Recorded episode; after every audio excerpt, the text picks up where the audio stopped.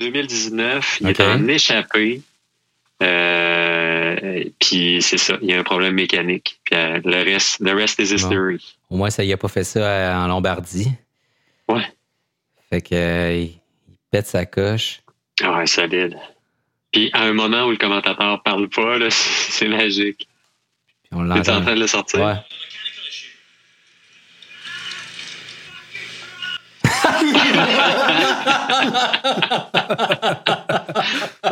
Il n'y a pas beaucoup de doute. Là. Fucking SRAM!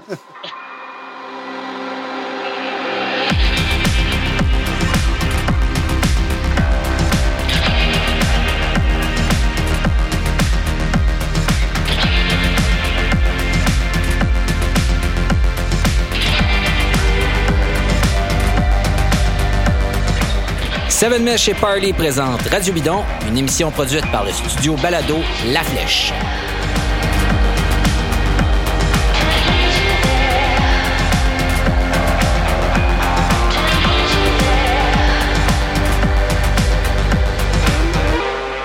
Oui, je le sais, ça fait longtemps qu'on n'a pas livré de nouvel épisode de Radio Bidon, mais bon, on s'est dit qu'avec euh, le calendrier qu'on aura dès le mois d'août, ben, on était sans doute aussi bien de prendre une pause. Ça va d'ailleurs être un des sujets aujourd'hui. Mais la machine à podcast est repartie et avec, je suis avec euh, mes comparses euh, Emmanuel Moisan. Bonjour Emmanuel. Salut David. Et avec Charles Ostigui. Salut Charles. Salut messieurs. C'est quoi vos sujets aujourd'hui? Charles, de quoi tu nous parles, toi? Du calendrier remanié euh, principalement sur route, mais euh, je vais toucher aussi du cyclocross et du vélo de montagne. Oui, et d'une nouvelle dans le monde de la route euh, qui nous est arrivée où on enregistre cet épisode le jeudi 9 juillet, une nouvelle du jour dans le monde, grosse nouvelle là, quand même dans le monde du vélo dont on parle aujourd'hui aussi. Emmanuel, c'est quoi ton sujet? On parle de chaîne d'approvisionnement pour essayer de, de tenter d'expliquer un peu là, les, les les ruptures de stock puis les délais pour s'approvisionner dans les magasins qu'on vit tous là, en tant que cycliste euh, euh, cet été. Oui, c'est assez spectaculaire. Il y a des, pénuries d'un peu de tout. Hein. Il y a des pénuries de, de, vélos, ça on le sait. de pièces, d'accessoires, des délais. Euh, oui, sans parler du temps. il y a des endroits là, où vous pouvez attendre votre vélo jusqu'à six semaines s'il est en réparation. Euh, c'est assez spectaculaire. Euh, donc, euh, mais avant, je voulais vous demander, messieurs, à, quoi ressemble votre votre été de vélo, vous deux, Manu, toi, vélo de montagne surtout? Ouais, bien bien mixé à date. beaucoup de vélos de montagne. J'ai commencé à coacher un groupe euh, avec le club cycliste Mont-Saint-Anne du côté récréatif, les jeunes de 14 à 17 ans. J'aime beaucoup ça. Euh, je, je, pensais pas que j'aimerais ça. Je pensais pas que je serais bon, mais j'y prends beaucoup de plaisir. Tu fais pousser une barbe pour obtenir le respect Exactement, chez les jeunes. C'est pour ça que j'arbore euh, la barbe. Puis j'arrive d'un petit, un petit tour du lac Saint-Jean en bikepacking version motel, casse-croûte et microbrasserie et plage aussi. Alors, euh, c'était assez agréable. Wow, super. Charles, toi, à quoi ça ressemble? Ça ressemble à un petit peu de tout, euh, de la route, euh, de la montagne, surtout enduro, beaucoup de gravel, ce que j'avais un petit peu délaissé les, les années passées. Et puis j'ai même fait un 90 km de TT dans le cadre d'un demi Ironman pour le plaisir entre amis la semaine dernière. Ça fait que ah, je fais un peu de tout un demi-Ironman pour le plaisir hmm. entre amis. Pour le plaisir. Eh oui, pour le ça plaisir. Se glisse, ça se glisse bien dans une discussion. Oui, masochiste, bonjour. euh, c'est ça, ben écoute, mm, ça ressemble à ça aussi. Moi, j'ai un nouveau vélo de montagne, fait que j'en ai fait vraiment beaucoup. Euh, de la route en masse. On a fait du, du gravel bike ensemble pas mal aussi. Euh, des beaux événements cette année, on en parlera en fin d'émission euh, parce que j'aimerais ça parler de, de cette série de, de randonnées-là qui se déplacent, qui était surtout dans la région de Québec puis là, va se déplacer euh, ailleurs, entre autres en Estrie, en Outaouais, au cours euh, des prochains jours. Et ce sont, euh, ce sont des événements COVID-friendly parce qu'on les fait en très petits groupes, etc. Donc, ça remplace un peu pour nous amateurs d'événements, euh, la saison de course et autres trucs du genre. Mais la raison pour laquelle je vous demandais ça, en fait, c'est parce que je veux vous diriger vers euh, le numéro actuel de Vélo Mag, euh, qui est en kiosque en ce moment. Un article de Maxime Bilodeau, justement, sur la, nécessité de varier les plaisirs un peu. on connaît un peu les périls psychologiques d'une pratique très, très rigide. En tout cas, moi, je les connais, d'avoir vraiment focusé des, des étés au complet à faire beaucoup, beaucoup, beaucoup de routes, juste la route, rien que la route, euh, de manière là, vraiment spécifique. et le poids que ça nous fait peser, puis le, danger peut-être de finir par plus aimer son bike, de, de plus vouloir voir son bike. Et Maxime, dans cet article-là, explique comment même les athlètes amateurs et même professionnels peuvent bénéficier d'une pratique diversifiée, de faire des choses différentes, d'aller jouer ailleurs. On fait même de la course à pied des fois, hein. on n'en parle pas trop, mais euh, ça nous arrive. Euh, même si c'est mal, on le sait. Donc, allez lire ça euh, ou téléchargez-le en kiosque. Vélomag est un partenaire de cette émission. Dans un instant, on vous revient on vous parle de la saison de course qui s'annonce, qui s'amorce peut-être bientôt.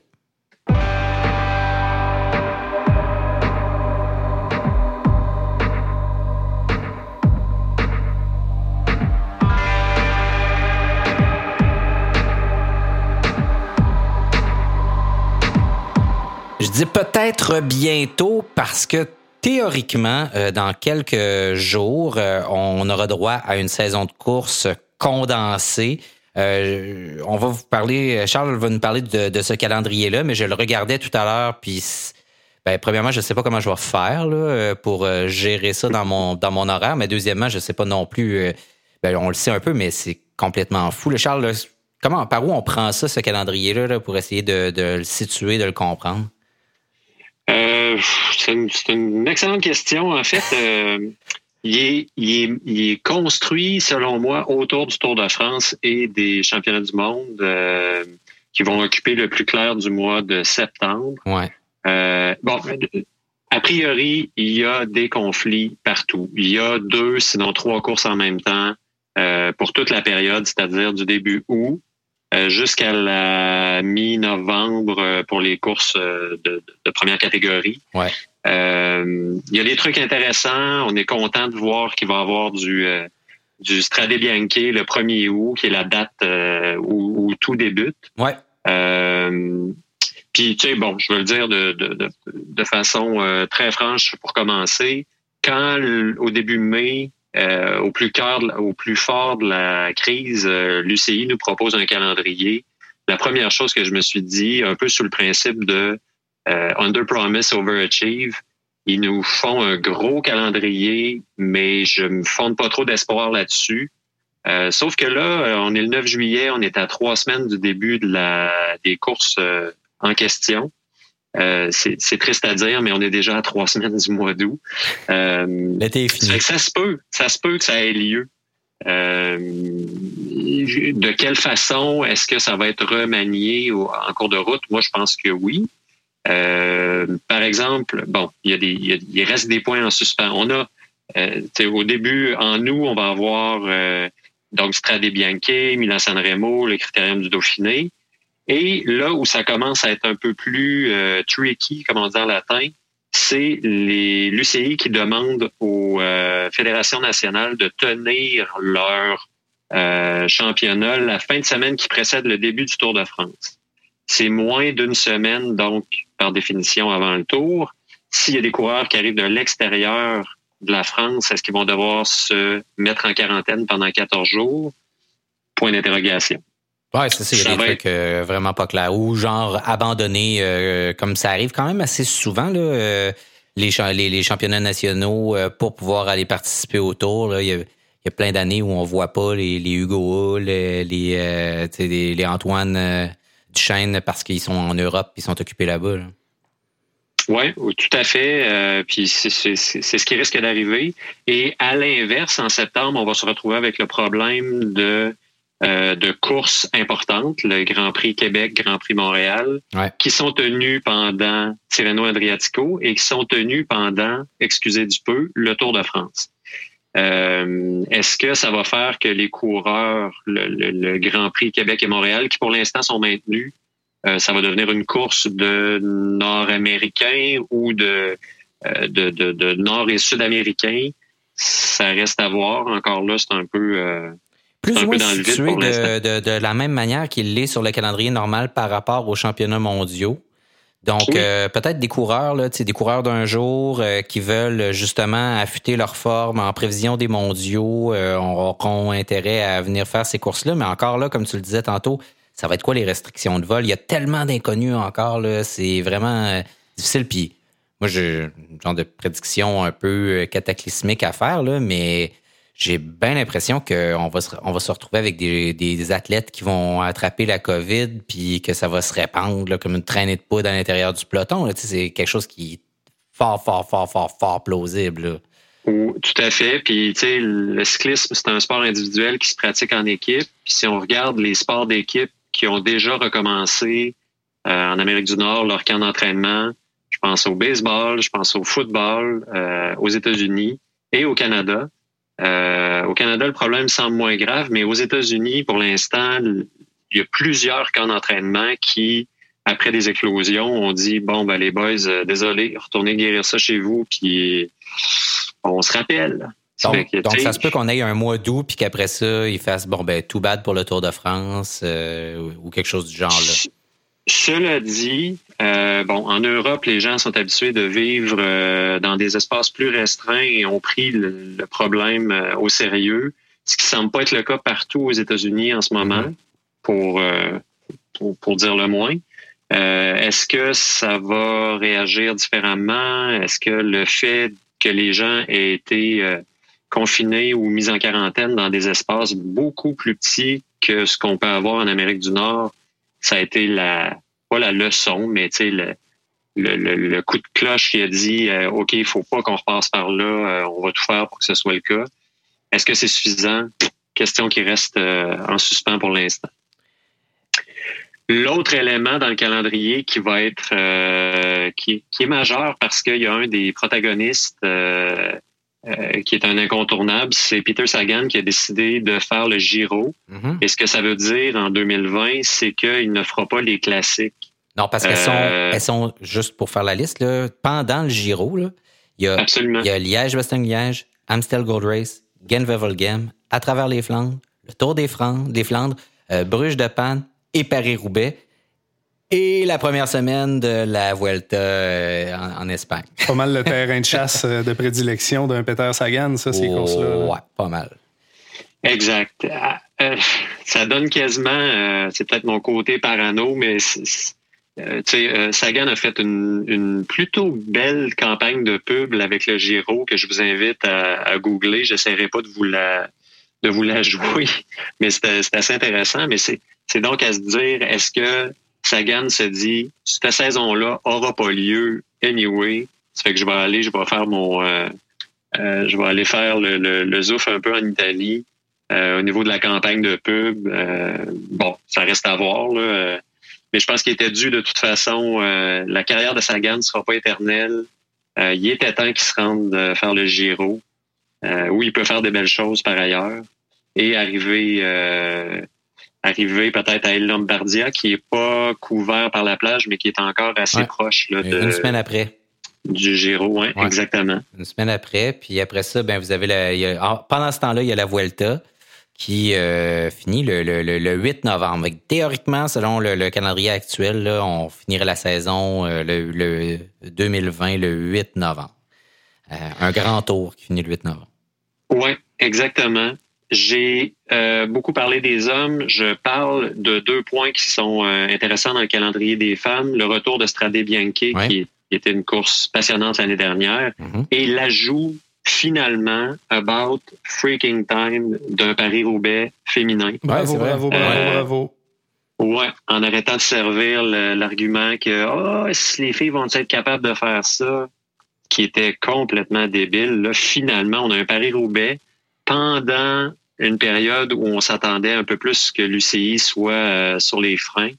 Euh, donc, euh, bravo, bravo, bravo, bravo. J'ai bien hâte de voir ça. Je vais le regarder avec plus d'intérêt que la course des hommes. Eh oui, et il y aura peut-être un jour autre chose qu'un ou deux jours de la course by le tour. tandis qu'on a vraiment un vrai Giro de plusieurs jours. C'est pas trois semaines, mais c'est quand même, je pense que c'est huit jours de course pour le Giro féminin et même trois jours de course pour le, ce qu'on appelle le Madrid Challenge, euh, donc euh, par la Vuelta pour les femmes pendant euh, la course en Espagne. Donc, peut-être qu'un jour, on aura un vrai Tour de France féminin aussi. Eh, David, si tu permets, je touche un mot sur le cyclocross, Il qui a une saison écourtée qui va du 1er novembre au 31 janvier. dont toutes les courses auront lieu en Europe. Donc, les étapes prévues aux États-Unis ont été annulées. Mm-hmm. dommage, mais bon, compréhensible aussi en même temps. Vu la situation. Ouais, c'est ça. Puis, tu sais, j'ai hâte de voir comment ça va se, tramer avec les courses sur route, la façon dont c'est euh, fait. Est-ce que ça va amener plus ou moins de monde, euh, ramener des euh, euh Wood Van Aert et, et Mathieu Van Der Poel sur le terrain dans les boisés? Ça reste à voir. by the way, Lars Van Der Aert, qui est une figure semi-dominante du, du cyclocross, se remet du coronavirus. Il dit que ça n'a pas été un bon moment. Euh, on, le, croirait euh, sans, trop, sans trop hésiter. Euh, au niveau des Coupes du monde de vélo de montagne, le calendrier allait du 5 septembre au 1er novembre. Course uniquement en Europe, là aussi. De leur côté, euh, Lenzenheide vient d'être annulé. Mhm. Donc, c'était la course qui ouvrait la saison le 5-6 septembre. Il y a comme quelque chose qui me dit que ça se peut que ça passe dans le tordeur aussi, mais bon, on, verra ce que l'avenir nous réserve. On, on s'attend au pire, puis on se surprendra du meilleur si jamais c'est ce qui se déroule. Pour finir avec le cyclisme professionnel, il est tombé, euh, il est tombé une bombe euh, parce que euh, dans, dans le monde du cyclisme, en même temps, bon, une bombe qu'on on entendait siffler du haut du ciel, lancée depuis le B52 des rumeurs de l'actualité cycliste depuis des mois. Vous me pardonnerez la métaphore douteuse. C'est Chris Froome qui s'en va de chez Ineos pour aller chez Israel Startup Nation. Chez Israel Startup Nation, qui est un peu une équipe québécoise quand même, d'une certaine manière. Oui, oui, oui ça c'est. Mais tu sais, ça c'est comme quand quelqu'un réussit euh, quelque part sur la planète, on aime bien dire que un artiste, on aime bien dire qu'il vient du Québec, euh, des trucs comme ça, mais non, effectivement. Que c'était une bombe qu'on entendait siffler depuis un moment. On savait juste, on savait juste pas où est-ce qu'elle allait tomber. Ouais, c'était à peu près ça. Euh, ni à quel moment. Euh, moi, j'aurais beaucoup aimé le voir chez UAE, euh, mais bon, on va voir ce que ça donne. Parce qu'il aurait été, à mon point de vue, mieux entouré. dans une équipe qui était setée pour des grands tours, avec des jeunes qui qui touche pas à terre quand tu pèses sur les pédales en ce moment. Ouais. Il me semble que ça aurait fait un, vrai beau fit, mais bon, ce sera Israel Startup Nation qui probablement de toute évidence avait les poches un peu plus profondes euh, pour offrir un contrat. Un contrat d'ailleurs qui débute le 1er janvier. Hein, ça fait que ça Froome fait partie de Ineos pendant la prochaine saison de course. Fait que ça, c'est peut-être l'élément le plus euh, intéressant de la chose. Comment ils vont gérer? Est-ce qu'ils vont l'envoyer au Tour de France? Ça, c'est une bonne euh, question. Ou euh, parce que dans les conditions, moi, j'ai envie de dire probablement pas.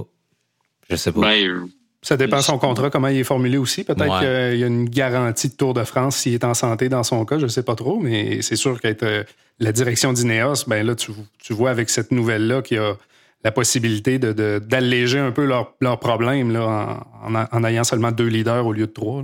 Ou de s'enlever la possibilité de gagner le tour si jamais euh, il y en a un qui ne marche pas, puis l'autre l'autre se plante, puis tu peux en avoir un qui le gagne. Puis qui gagne son cinquième tour.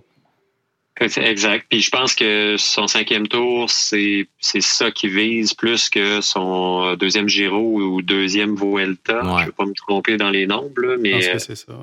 il a gagné tous les grands tours. Ça fait que c'est le, le, cinquième tour qui est l'élément central. mais tu sais, as raison, Manu, peut-être qu'effectivement, dans son contrat, la clause 1, c'est euh, je vais au Tour de France, beau temps, mauvais temps.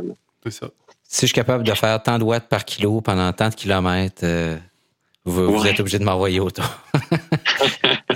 OK. Eh ben, ça, conclut pas mal euh, notre tour de, l'actualité cycliste, euh, on, va dire, à venir dans la boule de cristal de l'UCI, puis dans ce qu'on espère voir.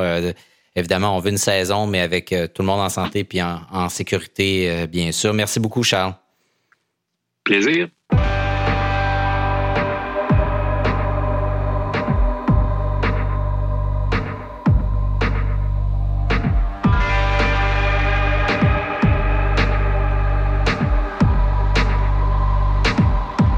Deuxième sujet de l'émission, si vous êtes allé dans une boutique de vélo après avoir fait la file à la porte euh, et vous êtes désinfecté les mains et où on vous a répondu évidemment comme de raison avec des visières et des masques et ou des masques, euh, vous avez constaté que l'achat d'un vélo est passablement compliqué, surtout si vous vous retrouvez dans la, fourchette là, des mettons des, 800 là, à 1500 dollars pour des, des vélos.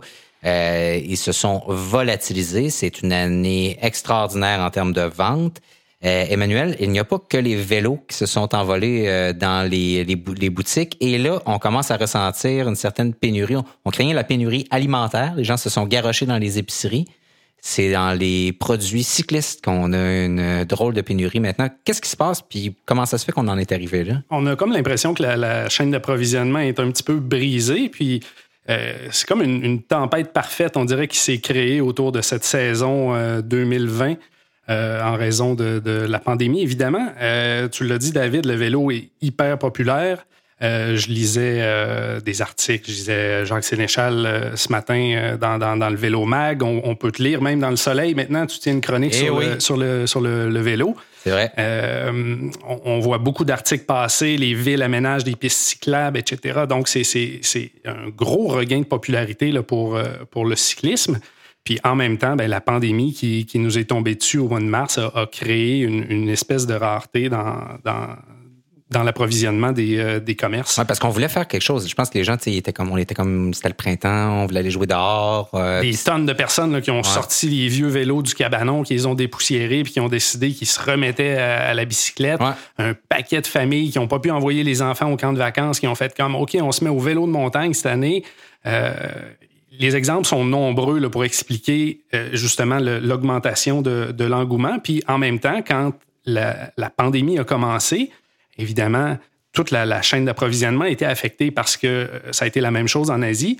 Euh, il y a beaucoup d'usines qui ont, qui ont fermé pendant 4, 6, 8 semaines. Donc, ça, c'est une capacité de production qui a, qui a été retardée. Puis quand ils ont repris la production par la suite, Évidemment, ils avaient des capacités réduites, alors ils ne pouvaient pas rattraper le retard qu'ils avaient accumulé pendant ces semaines-là. En parallèle de ça, tout le, système de transport aussi maritime et, terrestre a eu du retard euh, pour acheminer mm. les, produits de l'Asie vers l'Amérique du Nord.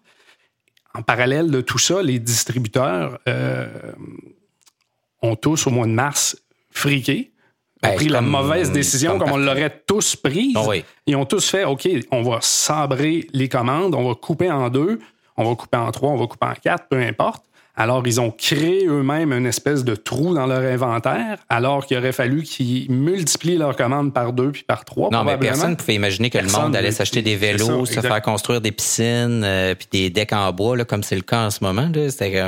C'est un drôle de phénomène, mais c'est ça qui s'est produit quand même. Exactement. Puis j'ai parlé à, différents, différentes personnes dans l'industrie que ce soit au niveau là, euh, de, des, magasins, que ce soit des, des, ateliers de réparation, la vente, des distributeurs de, de, premier ordre aussi, puis des plus petits distributeurs aussi dans le marché. Puis j'ai même envoyé des emails à, une, ancienne collaboratrice euh, à, Taïwan qui fait de l'import-export.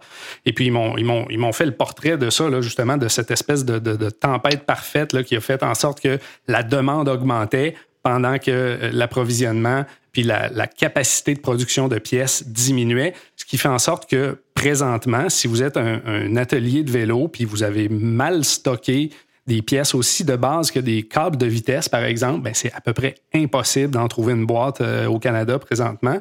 Euh, T'es obligé d'acheter des Jaguar. Ben, à, puis là, tu tombes, là, exactement. Là, t'es, plus dans, le Shimano, puis dans le Jaguar, puis dans des affaires de même. T'es dans du, du, troisième, quatrième niveau de qualité. Euh, je suis allé, euh, je vous ai dit en, ouverture d'émission que je suis allé faire une petite virée du lac Saint-Jean, là, puis je suis allé euh, la semaine avant chez Mountain Co-op pour m'acheter une coupe de trucs.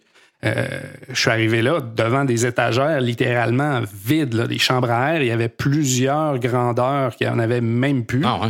Euh, les pneus, il y en avait un, euh, il y en avait deux, il y avait à peu près pas moyen de faire une paire.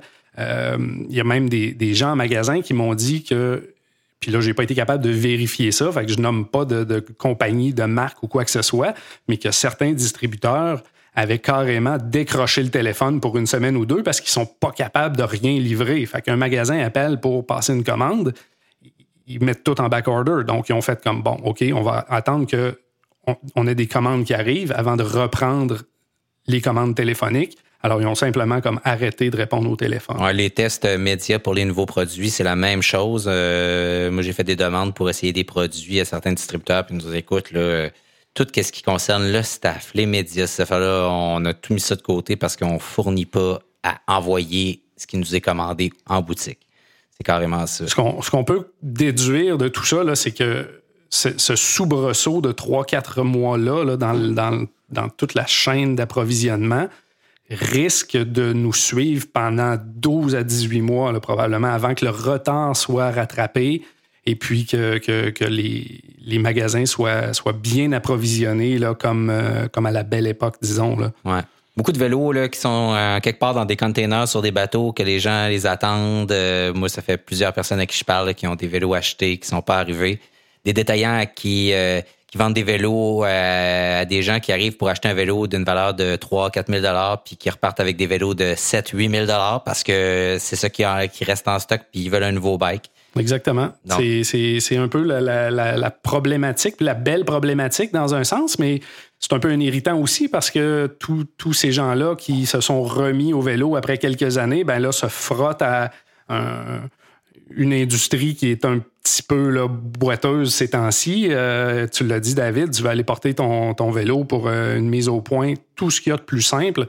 On va te répondre qu'on va le faire dans trois, quatre, cinq semaines parfois, le vélo. Là. Alors, c'est euh, c'est vraiment pas bien servir la clientèle, mais évidemment, ils font ce qu'ils peuvent. Là. Ben oui, avec des heures euh, encore réduites euh, dans plusieurs boutiques, mais bon, ça, c'est comme ça. Et puis, on comprend très bien qu'il y a un, stress immense sur ces, sur ces détaillants-là en ce moment de livrer la marchandise, d'être au rendez-vous, de répondre à des clients insatisfaits aussi. donc, on on a déjà fait ce, ce, job-là, toi et moi, Emmanuel. Euh, on sait c'est quoi faire du service à la clientèle dans, dans ce milieu-là. Des... Puis on sait que la saison n'est pas très longue non eh plus. alors on veut en profiter. C'est sûr que faire, euh, faire réparer ton vélo puis le perdre pendant 3-4 semaines en plein été. Euh, non, merci. C'est pas l'idéal. Ben, merci de nous avoir expliqué un peu qu'est-ce qui explique qu'est-ce qui explique tout ce, ce, problème-là en ce moment dans les boutiques Emmanuel. Et puis on vous souhaite bonne chance si vous avez un vélo quelque part sur un porte-conteneur dans l'Atlantique. Euh, ou sinon, ben, armez-vous de patience puis euh, ménagez vos, euh, vos pièces parce que ça peut prendre du temps avant d'en avoir de nouvelles.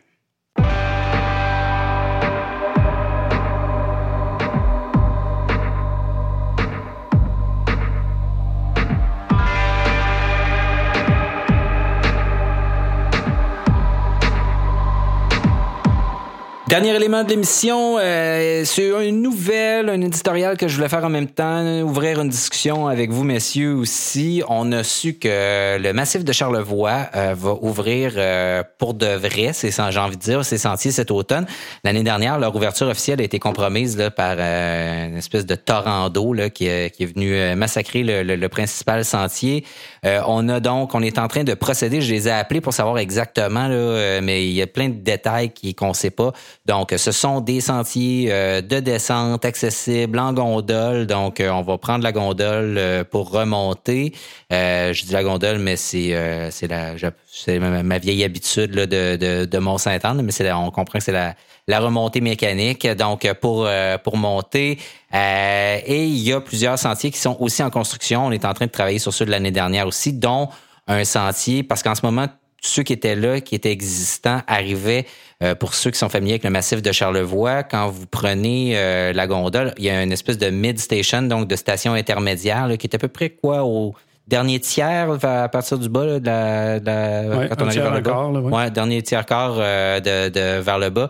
Donc et là on ouvre un nouveau sentier qui va aller jusqu'en bas et qui sera très familial et dans la discussion que j'ai eue avec mon interlocutrice au massif de Charlevoix, on m'a spécifié que ce qu'on voulait faire, c'était vraiment créer un, des sentiers, un réseau qui était accessible à tous, donc où ceux qui veulent vraiment de la vitesse des jumps ça, vont trouver leur plaisir, mais où on va pouvoir débarquer avec sa famille, avec sa petite famille, descendre.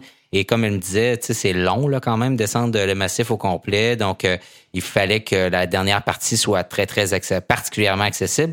Ce qui m'amène à parler peut-être d'une peut-être une nouvelle philosophie que je constate dans, dans les sentiers, puis ça m'a vraiment frappé en allant à E47 cette année où j'étais jamais allé l'été. Et c'est la, la, qualité de plus en plus euh, importante de l'équilibre dans les sentiers, puis dans la façon de concevoir les pistes aussi. Où pendant longtemps, le vélo de montagne, ça a été un, peu, un sport un peu macho, là, où il fallait là, que ça soit le plus difficile possible. Et maintenant, on voit là, que c'est un sport de plus en plus familial, où il est pratiqué de plus en plus par les filles aussi, et où on veut pas punir les gens qui arrivent dans des, des, secteurs plus difficiles, mais plutôt leur dire ben si vous êtes game, on va vous récompenser. Voici euh, quelque chose, un, petit nanane de plus pour les, les, les plus intrépides. Mais si vous l'êtes pas, ben on, on, va vous faire un super de beau sentier quand même.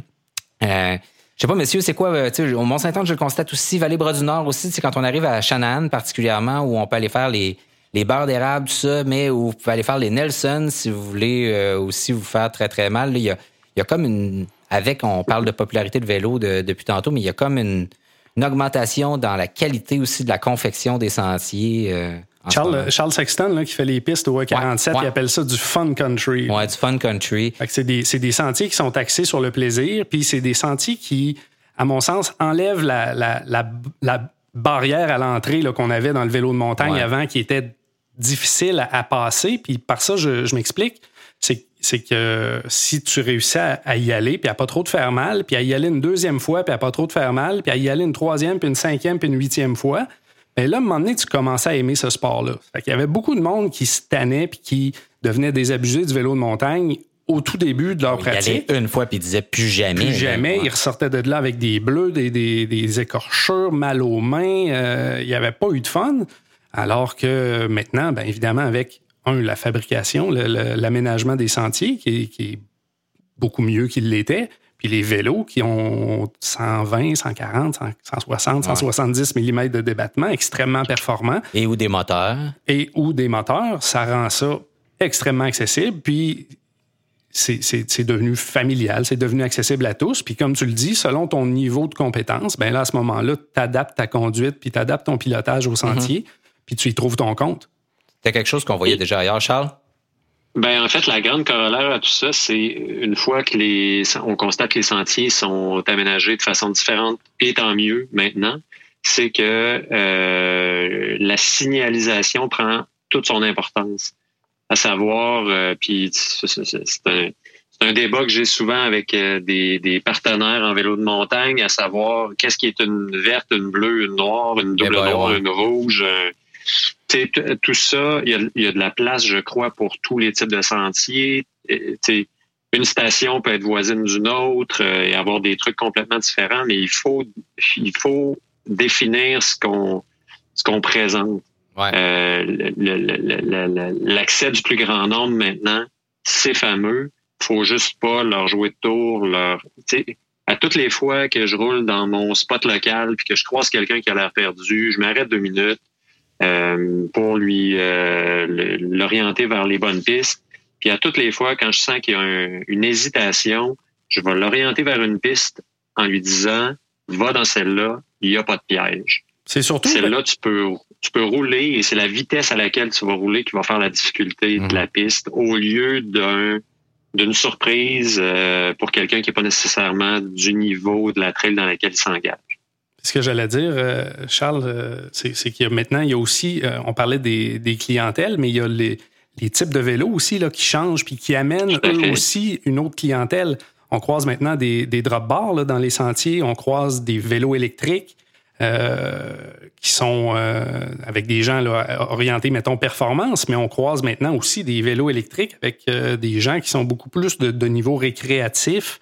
Euh, des gens mhm. qu'on n'aurait jamais croisés à 4-5 km dans le bois avant, là, puis maintenant, ils sont là. Alors, la signalisation prend vraiment son importance, là, euh, évidemment, là, pour, euh, pour bien orienter ces gens-là, leur, leur donner une belle expérience, leur donner le goût de revenir puis les envoyer dans les sentiers qui sont qui sont de calibre là, pour eux. Ou bien indiqué, tu sais, là il y a un à l'intérieur des sentiers parce que tu sais tantôt je parlais de, de, sentiers qui peuvent être avec des passages difficiles, des passages moins difficiles, c'est bien l'indiquer à l'intérieur même du sentier. Puis aussi, ce que je constate, c'est vraiment aussi la nécessité de rendre euh, le pilotage à l'intérieur d'un système de sentier le plus fluide possible. C'est-à-dire de ne pas être obligé de m'arrêter à chaque fois à la carte pour voir si je m'en vais au bon endroit.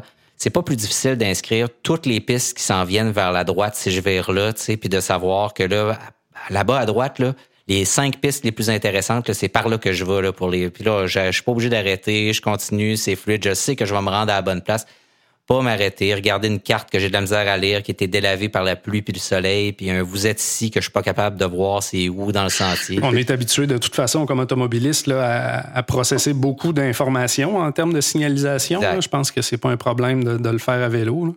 Exact. Donc euh, on, sent que il se passe quelque chose. Il y, a, euh, il y a un engouement, puis avec ça vient une vraie modernisation là, des, des manières de faire des sentiers. Charles Sexton, dont tu parlais tantôt, parlait de de vision progressiste du vélo, donc inclusive, tu sais, de créer des... tu sais, c'est des affaires, là, quand, quand je suis allé à Whistler la première fois, puis j'ai fait euh, des trucs comme A-Line, B-Line, tout ça, tu sais, où t'as, à l'intérieur même, tu sais, d'un, d'une piste très large, trois lignes différentes, tu sais, où tu as la, la, ligne facile euh, d'un côté, dans le milieu, la ligne moyenne, puis au, à l'autre extrême, la ligne vraiment complètement capotée avec les méga jumps. Puis là, ça nous a pris... Euh, quasiment dix ans avant de qu'on arrive, puis que là, on construise des sentiers pas comme ça. Pas qu'on adapte des sentiers déjà existants, mais qu'on les construise mm. comme ça. C'est vraiment, en tout cas, très excitant. Oui, oui, tout à fait. Puis, tu sais, j'ajouterais un truc que, que Whistler, euh, puis c'est pas pour y être allé, mais j'ai vu leur système de classification. Ils vont classifier ou signaler la piste et non pas le. Ils vont dire voici les features Euh, après ça, moi, je peux avoir de la facilité à, rouler euh, très vite en montant, mais avoir de la, difficulté à sauter un gap de 30 pieds. C'est pas le. On n'évalue pas, puis pour une autre personne aller en montant, c'est tough, mais sauter quelque chose de très gros, c'est facile. On n'évalue pas la personne dans le sentier. On dit, voici le sentier dans lequel tu t'enlignes euh, et ça prend bon euh, tel tel ou tel euh, skills pour, être capable de le parce que sinon tu sais les boys qui développent des sentiers super difficiles mais qui sont vraiment très habiles vont dire bon non c'est pas si pire comme sentier. C'est c'est ce que j'explique souvent à, mes enfants qui sont qui ont des matières scolaires qu'ils trouvent faciles. C'est pas facile t'es bon tu l'as, ça, tu comprends cette patente-là. Donc, c'est, ça ramène à la nécessité de, de, classifier le sentier, pas la personne dans le sentier. Moi, j'aimerais ça qu'on. Je, je trouve ça intéressant ce que tu dis, puis peut-être on peut terminer là-dessus, mais c'est de pas de pas pour pas que les gens se sentent jugés par les trail builders par ceux qui fabriquent les trails pendant qu'ils sont en train de faire le sentier moi c'est ça la, la, réalisation que j'ai eue c'est comme ce que la, il y a une difficulté trop grande la passe de contournement qu'on t'offre est tellement prohibitive, tellement punitive que ce qu'on est en train de te dire, parce que c'est des racines, une descente dégueulasse que tu es obligé de faire à pied parce que ça n'a pas de sens, on est juste en train de te dire, t'as pas d'affaires ici. Va-t'en chez vous, tu sais. Euh, mm-hmm. Ici, c'est pas pour toi.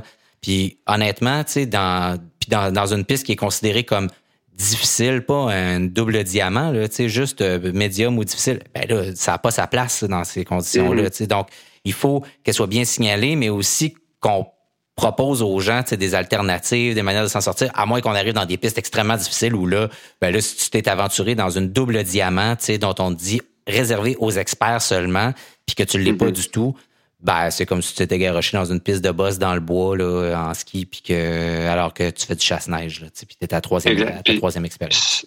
Ce que tu dis dans le fond, c'est qu'il faut pas que le chicken line soit un châtiment mais euh, ça que ce soit exactement ce que c'est supposé être, c'est-à-dire une ligne plus facile pour éviter un feature. Moi, en fait, je, je, je, milite même en faveur qu'on arrête d'appeler ça une chicken line.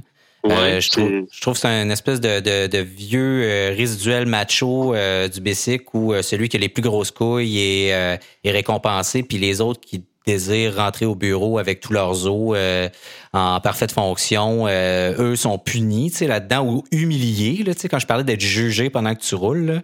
Euh, mm-hmm. Et donc, ça devrait être la ligne normale. Puis la ligne, au contraire, donnons un goodie à celui qui veut faire la passe difficile. Puis disons, voici La, la, passe pour les, les, les, les, les plus capotés. Puis la ligne normale, c'est celle-là. Mais si t'es brave enough, vas-y, fais-le qu'on arrête d'humilier ceux qui sont pas game de le faire.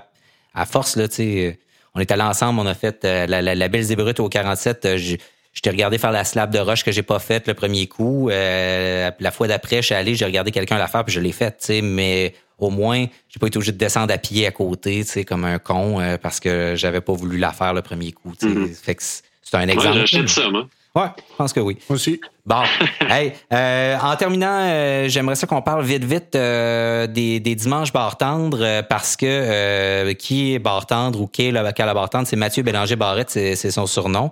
Mathieu qui, comme bien des coureurs, a cherché des toutes sortes d'alternatives pour organiser des trucs, faire que sa saison de course et, et sa visibilité là, pour les, les différents commanditaires soient pas entièrement compromises décidé d'organiser ça. Euh, Vélo Cartel participe à ça. En fait, c'est des raids de gravel. Euh, Charles, as toutes faites, toi, à date, je pense? Oui, oui, oui, tout à fait. Moi, toutes sauf une. Euh, donc, le principe, c'est qu'on s'inscrit sur Facebook, on reçoit la carte qu'on peut télécharger dans son petit ordinateur, dans son, son Garmin, son Wahoo, peu importe. Et là, à partir de là, en groupe euh, de, en groupe de tout seul ou de deux ou de, de, de, plusieurs, si on veut, on prend le départ le jour dit ou un autre jour si ça ne tente pas, puis on fait ce parcours-là. Euh, on en a eu un dans Lobinière, un autre pas loin de Saint-Nicolas, Laurier Station, etc. Il y en a eu un autre sur la rive nord à Québec. Puis en fin de semaine, on était dans le coin de Saint-Damien de Bachland. Puis là, euh, les dimanches bartantes se déplacent dans le coin de euh, l'Estrie de l'Outaouais donc le 2 août en Outaouais. Euh, et euh, je pense que c'est un parcours là, qui ressemble à celui de Big Red. Est-ce que je me trompe ou euh, Non, tu te trompes pas du tout. C'est le. Je pense que c'est même fait avec les, les, gens de cette organisation-là qui donnent un coup de pouce à, Matos, qui est son autre surnom en ouais. de Barton. puis celui qui s'en vient là, le 15 juillet, je crois, sauf erreur, c'est sûr. 19, donc c'est sur les c'est sur les terres des 100 à 7 Donc euh, du terrain euh, ouais, c'est ça exact, du terrain connu dans une certaine mesure mais mais superbe. c'est un peu la force des dimanches Bartan, c'est que c'est tout le temps sur du terrain vraiment le fun. Euh, Mathieu fait un, fait un super boulot avec avec un de ses comparses. Qui tu sais tu parlais euh, il y a deux instants du fait qu'il cherchait des, façons alternatives de continuer à donner de la visibilité aux compagnies qu'il supporte. Mon impression, c'est qu'avec ça, il est en train d'en donner plus encore. Euh, je pense que oui. Qu'est-ce qu'il faisait par le passé? Ça fait que, tu sais, chapeau. Euh, si vous connaissez pas le personnage, euh, allez, le, saluer, offrez-lui une bière ou une barre euh, c'est ça là. On parlait d'inclusivité euh, tantôt aussi. Il y a souvent des versions courtes à ces événements-là, donc vous n'êtes pas obligé de faire les plus punitifs, justement, parce que ceux des deux dernières fois, ils étaient pas pire pas pire difficile. en fin de semaine, à Saint-Damien de Buckland, c'était 100 km et 2500 mètres de gain d'élévation avec quelques faces de singe dans la garnotte, passablement tough où on s'est bien amusé euh, en ayant en ayant mal. Euh, donc, euh, mais c'est mais c'est c'est ça aussi. On découvre un nouveau territoire, c'est extraordinaire. moi, l'autre qu'on a fait là, dans dans, dans le Binière, ouais, dans le Binière, c'était incroyable. Là, je veux dire, des places où j'étais jamais allé de ma vie. On est monté sur le mont Radar par le bois, des trucs un peu capotés. Donc, vraiment, essayez si vous en avez l'occasion. Puis, comme je disais, il y a des parcours un peu plus euh, permissif, là, si on veut, donc un peu moins long, là, qui sont aussi disponibles souvent. Vous pouvez chercher ça donc euh, dimanche, euh, les dimanches bartendre, bartendre en un mot sur Facebook et vous inscrire, vous allez recevoir l'information. C'est pas un commanditaire, c'est pas, c'est un ami, mais on, on tripe avec ça, ces événements-là, on va les faire, on a du fun avec ça, puis on voulait vous inviter à y participer aussi. Merci Emmanuel d'avoir été avec nous. Merci. Merci Charles. Euh, donc, euh, messieurs, on va se reparler un peu plus souvent au cours des prochaines semaines, je l'espère. Euh, soyez prudents sur les routes, dans les sentiers. Gabriel Bourdage est à la technique, comme d'habitude, de cette émission. La musique est de Millimétrique et des Deluxe. On les remercie d'ailleurs pour notre jingle. Vous pouvez vous procurer la musique de Millimétrique en vinyle. Vous pouvez aussi aller sur les différentes plateformes de, de streaming pour l'écouter ou même aller voir son Bandcamp. D'ailleurs, parlant de plateformes, vous pouvez entendre Radio Bidon sur à peu près toutes les plateformes de, de podcasts, de balado qui existent. Mais si vous allez sur celle de SoundCloud, vous pouvez aussi euh, faire un don à Radio Bidon et donc ça nous permet de payer Gabriel qui est à la technique. et, euh, et, autre chose, tout l'argent qu'on ramasse avec ça est utilisé pour la production de cette émission. Donc, faites un don, le montant que vous voulez. Ça fonctionne avec PayPal. C'est super simple. Si vous voulez nous donner 5 ben, ça nous aide. Donc, on, puis on va avoir aussi, je pense, du matériel, Emmanuel, bientôt. Ça s'en vient. La prochaine fois, on vous annonce quelque chose OK. La prochaine fois, on va avoir du matériel que vous allez pouvoir avoir aussi en échange de vos dons. donc, donnez à Radio Bidon généreusement. nous tentons de l'être aussi avec vous. Je m'appelle David Desjardins. Je vous remercie d'avoir été avec nous et à la prochaine.